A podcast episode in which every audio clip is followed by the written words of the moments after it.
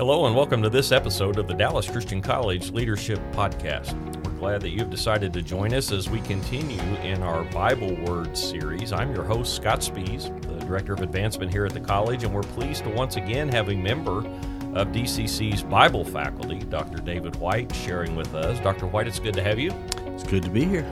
Dr. White's in his ninth year of teaching here at Dallas Christian College, and he also serves as the senior minister at Lakeview Christian Church in Garland, Texas. And joining Dr. White for today's discussion will be the head of DCC's Practical Ministries Department, Dr. Eddie Sanders. Eddie, it's good to have you. Yeah, thanks. Hello. I'm going to turn it over to you now, Dr. Sanders, and let you lead into this week's podcast and introduce this week's Bible word. Yes, thanks. So, this is a word we hear around the church every week gospel. And so I think this is a challenging one because we say this, we hear this. Do we get the depth of what Scripture is communicating here? Do we? Oh, absolutely not. it's it's one of those church words. Uh, I talk to our, our congregation all the time. Say, stop using church language when you're not in church, and sometimes when you're in church. You know, we, we use these terms and these words that, to be honest, we don't know what they mean, mm. or the average person doesn't know what they mean. And then we try and communicate that to someone who, who needs to hear the gospel, and uh, we miss it. So let's jump right in. Yep. The gospel, what is it?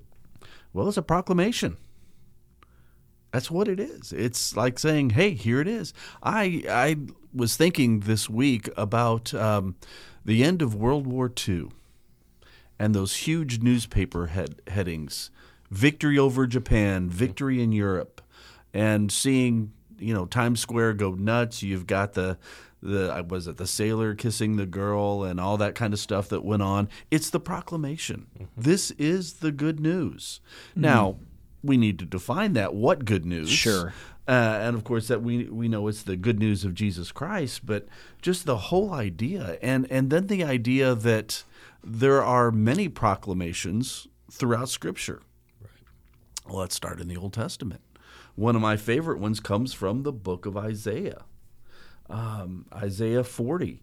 Uh, go Go on up on the high mountains, O Zion, herald of good news. Lift up your voice with strength. O Jerusalem, herald of good news, lift it up, fear not. Say to the cities of Judah, Behold your God. What is the good news? The good news is here is God. You will find God in Jerusalem. That is incredible news. So the the, the prophet, you know, what, hundreds of years ago, thousands of years ago says, Behold, here is your God. That's the same good news that we have today. Look, world, you're looking for a God. Here he is. You know, it's not something you have to do something crazy for. He is here. He loves you. He wants to have a relationship with you. Um, and especially when you think about, you know, as Isaiah is writing this, are they yet in Babylon? Are they heading to Babylon? There, there's no temple. Can you imagine just the hopelessness of being in Babylon, no temple, no king, you're in captivity, you have no freedom. And all of a sudden, the prophet stands up and says, Behold, here is your God. In other words, God's here in Babylon, even. So that would be, uh, I think, some good news in some dark times. Yeah, you, you stir something up for me. People are always looking for mm-hmm. something, whether it's politics, the economy, education. Uh, the, the list is, is endless, right? But people are looking, and it's striking that you say the gospel at its, at its core is a proclamation. So people are looking, and here's a message. Yes, very much so. Very much so. And um, then, well, let's shift to the New Testament because, you know, the gospel of Jesus Christ. And you, it's throughout. I mean, Sure. from beginning to end the the gospel of jesus talking about the gospel and and luke really uses the gospel more than any other of the gospels uh, the stories of jesus but i want to focus on mark because I, I found something in mark that is interesting because theologians look at um, the idea of Mark and studying Mark, and it's the messianic secret. Who is Jesus? You even get to the end of Mark, and the the original, probably the original ending, ends in sixteen eight, where the the announcement, the the the Jesus you're looking for is not here; he's risen from the dead. Boom! It's it's mm-hmm. done. Yep. And if that's the case, the question is, okay, who do you say Jesus is? And that is the the big secret we have throughout the, the Gospel of Mark, except at the beginning. Because at the beginning, Mark begins his gospel this way the beginning of the gospel of Jesus Christ, the Son of God. Now, for most of us in the church, we think, oh, that's that's kind of okay. He's opening his gospel, typical opening. It's a gospel after all, so of course it's the gospel of Jesus Christ. But overall, Mark wasn't really writing to us when he wrote his gospel.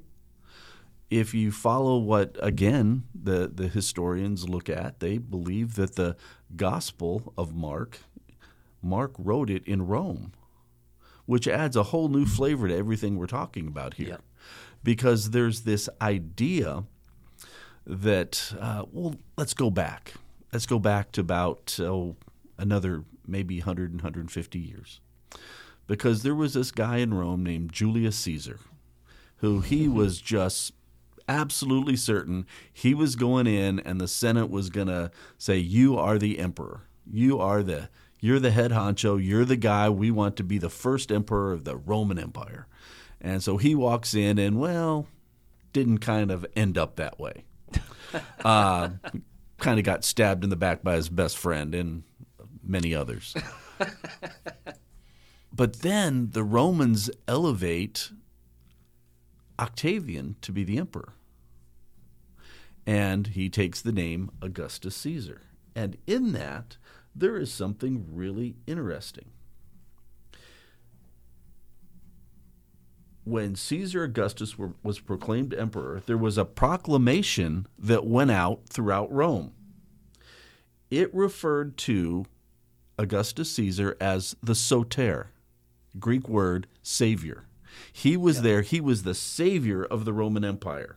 And this brought with it the idea of political and just security and safety. And the year of Augustus was considered, or the year of Augustus's birth was considered the beginning of the good news hmm. Another proclamation. another proclamation. Now, think about what Mark is doing here. The beginning of the good news. Everybody in Rome would know exactly what he's talking about, right? He's talking about Augustus. All of a sudden, it's the beginning of the good news of Jesus Christ, the Son of God. Um, I grew up in an area where, where there was a phrase, them are fighting words. Those are fighting words those are some areas where okay something's going on and now maybe looking at the historical context we can see mark's proclamation. Yes it's good news but it's a big deal in the roman world. So he goes on to say okay who who then do you say jesus is? And uh, we go through and the, the question is let's go back to isaiah. Here is your god the proclamation of the good news of Jesus Christ. Who do you say Jesus is? So Jesus rises from the dead at the end of Mark. Okay, now who do you say he is? Who is your God? Augustus Caesar or Jesus Christ? Who are you going to worship, the world or Jesus? So it sounds like history and the world in which we live is filled with a long list of proclamations, and we get to pick one. Yes. Which one are we going to believe? Which one are we going to follow? Now, from that, that has a kind of a, a the, the kind of the first way to look at the gospel. We look at it as a proclamation of you make your decision on who Jesus is. Now, I made that decision when I was 10 years old. Reaffirmed it later in life. Many of our, our listeners probably did the same thing at some point, accepted Jesus Christ as their Lord and Savior. So, what does the gospel then mean to the believer? not to the one searching, but to the believer. Great so question. We we've got kind of two working definitions depending on who you are.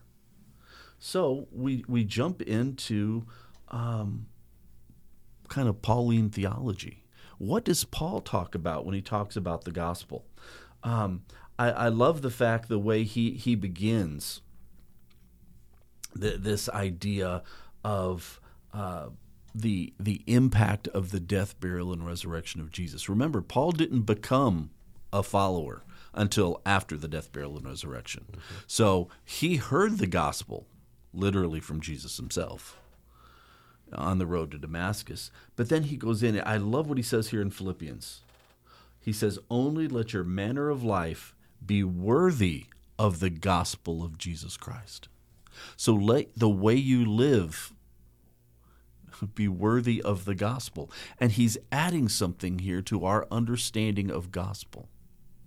All of a sudden, there's an ethical element, an ethos, how we do life. The gospel is a proclamation of who Jesus is, and our response to the gospel is the is the way we do life, the ethos, the ethos of life. And it's he's really calling for a, a very high standard of living he's saying, okay, you who have said Jesus is the Christ, the Son of the living God, you now have, well, a high standard to the bar's high. The bar's high for us. And, uh, you know, Paul points out time and time again. I think about the Corinthians, you know, it's Jesus and Jesus crucified. And you're supposed to live up to that ideal, that idea of what it means to live a crucified life. What you're what you're sharing is simultaneously profound and simplistic. We, we hear proclamations all the time, whether they're worldview ones that we've talked mm-hmm. about, or whether they're ones for a, a sports team. Play like champions. There's a proclamation, and then in the same way, don't make errors. Run the ball well. Make the shot. Practice hard. All that there's a way to follow that. We, we see this every day. Oh yeah, think of the go go back to the movie Rudy, the the guy who played for Notre Dame who okay and and think of it they're going out of the tunnel and there's that sign you know above the door that all the players jump up and hit play like champions today. Yep. Maybe the proclamation isn't play like champions but live like christ today. Yep. Live like Christ and Christ crucified. Um, was it Michael Gorman has written that book, uh, credible book called um, Cruciformity. That idea of being conformed to the image, and and this proclamation is telling us what we're supposed to live like, and it's you know like Paul says, it's it's it's deeper than we might even desire to think. This is very helpful because that's the piece that we sometimes forget. You know, the gospel is just so associated with the early days of Christianity. And, and we know there's the ethical component, but that ethical component is still gospel driven. in the cruciform life explains it. It does. And um, so basically, I kind of want to wrap up. Don't want to go too long on this, which, you know, this is one we could talk about forever. But uh, you know, we we've really got two definitions. You know, Eddie, you asked when, when you asked me to do this. You know, give me a firm definition. Well, it's a proclamation, but it's a proclamation about who Jesus is. And once you've made that decision, you know, I, I had a, a Eleanor Daniel was one of my professors in seminary. Love that lady. She was incredible. But she said, whenever you make that proclamation and somebody makes that decision, you've always got to have the so what. Mm-hmm. That application. And that application is the ethical element that Paul brings in. So, yes, the gospel is the proclamation of who Jesus is, but it's also the proclamation that we have a high bar to follow, that we are to live like Christ. And for the most part, I think that first element is probably understood in the church. Yep. I'm not so sure about the second. Yep, I agree. Uh, when I was working many, many years ago, I was working on my thesis, and I was doing a historical church growth plant, looking at CETA in the the Houston area, and I had my questions for all the interviews and all that kind of stuff. And my major professor at the time, uh, Fred Norris, said, "I got a question I want you to ask." And and when Fred said something like that, you did it. And uh, he uh, he said, "I want you to ask him this question: What's the difference between your church and a country club without a golf course?" And I interviewed five different preachers. One had an answer. And that scared me. You know, you know oh, do, do we need like a, a, putting green in the back or a par three on the back, you know, uh, to, to be a true country club? And, you know, the church isn't a country club without a golf course. Yeah, It's a call to living a strong life for and Christ. to return to your your image of right when World War II ends and in Times Square and that picture, everybody knew what to go do. Go live and enjoy your life. Enjoy your family. Be with them. Throw play catch with your son. All that, and and based on what you've shared, yeah, there there, there is a follow up to this, and it's not to be a country club. No, it's to live a life. I came across, and, and as we wind down, I, you know, I I look at the need for the gospel today. Over the last couple of weeks, I pulled some headlines, some proclamations that came across my phone as those alerts that you get, those those news feed things. Here you go. Ready? OPEC cuts oil production 2 million barrels a day. Russia considers using atomic weapons in Ukraine. Unaccompanied migrant children shipped to New England. Uh, government funded drag queen story hour for kids in a public library. Mobs destroy businesses in Portland. U.S. South Korea naval war games in response to North Korea's missile launches. North Korea launches another missile. Plano man arrested as peeping Tom. Local police chief arrested for soliciting sex from a minor. 21 year old Dallas woman shot and killed over a basketball game. Mm. 14 girls sexually abused by their youth pastor in Denton. That's the news we're getting. Tell me we don't need the gospel of Jesus Christ in our world. I look at the hopelessness and we need hope. We need Jesus. Absolutely. Great words. Thank you, Dr. White, for sharing that. We hope that you have enjoyed this episode of the Dallas Christian College Leadership Podcast, focusing on Bible words. And our word today is, is the gospel and our response to the gospel. If you would like to learn more about Dallas Christian College or our degree programs and available scholarships, you can check us out at our website, www.dallas.edu. Uh, Dallas Christian College educates and mentors students to be people of influence, engaging in their calling to the work of Christ in the church and in the world. And we're committed to that cause and committed to sharing the gospel of Jesus Christ to more and more people. So thank you for joining us today. I pray that uh, what was shared has been inspiring and uh, encouraging to you. And we'll have another uh, episode here in a couple of weeks as we continue in our series of Bible words until then, take care, stay safe, and have a great day.